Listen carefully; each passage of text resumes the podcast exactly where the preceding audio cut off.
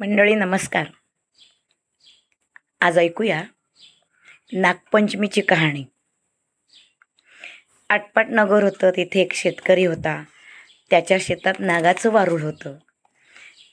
श्रावणातल्या नागपंचमीचा दिवस होता.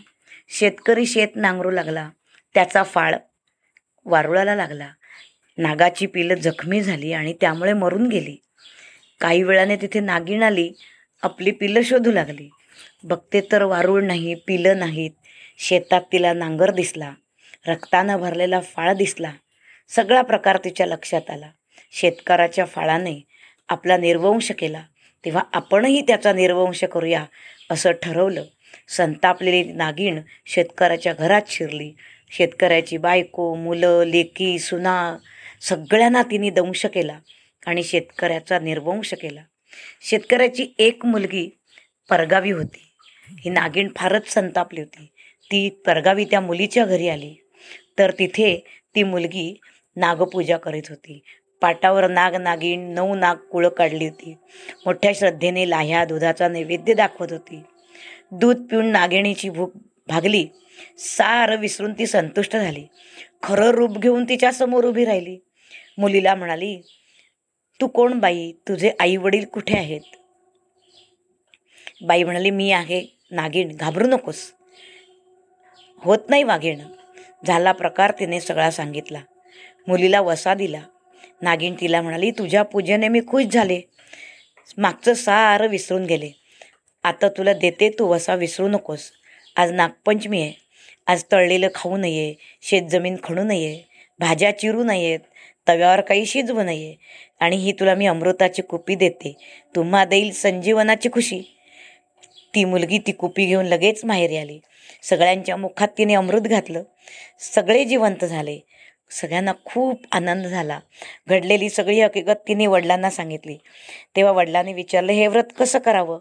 मुलीने व्रताचा सगळा विधी समजावून सांगितला. प्राणी कितीही दुष्ट असला आणि जर आपण त्याची आराधना केली तर तो संतुष्ट होतो. तेव्हापासून शेतकरी नागपंचमी पाळू लागला. जशी नागिण त्याला प्रसन्न झाली तशी तुम्हा आम्हा हवो. ही साठा उत्तराची कहाणी पाचा उत्तरी सुफळ संपूर्ण. या नागपंचमीच्या दिवसाच्या निमित्तानं आपली संस्कृती असं सांगते की जीवो जीवस्य जीवनम. प्रत्येक जीव हा दुसऱ्या जीवावरती कोणत्या ना गोष्टीसाठी तरी अवलंबून असतोच आणि त्याच्यामुळेच तो जगतो. आणि सृष्टीतल्या प्रत्येक जीवाला जगण्याचा अधिकार आहे. आणि म्हणून आज नागपंचमीच्या निमित्ताने हा सगळा अधिकार आपण त्यांना मिळवून द्यायलाच पाहिजे. आज जगामध्ये अनेक सर्पमित्र आहेत. खरं म्हणजे नाग साप हा आपला खरा मित्र आहे. अनेक प्रकारे तो आपल्याला मदत करतो. आपण जर त्यांना त्रास दिला तर ते नक्कीच आपल्याला त्रास देतात. म्हणून आपल्यापासून कोणालाही त्रास होणार नाही. आपल्यापासून कोणालाही धोका निर्माण होणार नाही. असं वागलं तर प्रत्येक प्राणी हा दुसऱ्यासाठी सदैव उपयोगी पडतो. मग आज बायका वारुळाला जातात. वारुळाला नाही जायला जमलं तर घरातच देवासमोर नागोबाची प्रतिमा ठेवतात. नाहीतर कागदावर नागोबाचं चित्र काढतात. त्याला गोमिटा दूध लाह्या याचा नैवेद्य दाखवतात. माहेरवाशनी माहेरी जाऊन झोपाळ्यावर बसून या नागपंचमीची छान छान गाणी गातात. गोडाधोडाचं नैवेद्य करतात आणि सगळेजणं आपापल्या घरी हा नागपंचमीचा सण साजरा करतात. श्रावणातल्या प्रत्येक तिथीचं आगळं वेगळं असं महत्त्व आहे. आणि त्यानिमित्तानं ही नागपंचमीची कहाणी आपल्याला एक अनमोल असा संदेश देते की आपल्या मनात काय आहे हे भगवंताला आपोआप कळतं. न सांगता कळी अंतरीचे गुज. म्हणून फक्त डोळे मिटून भगवंताची प्रार्थना करायची. प्रत्येक प्राणी मात्रात भगवंत भरून राहिलेला आहे.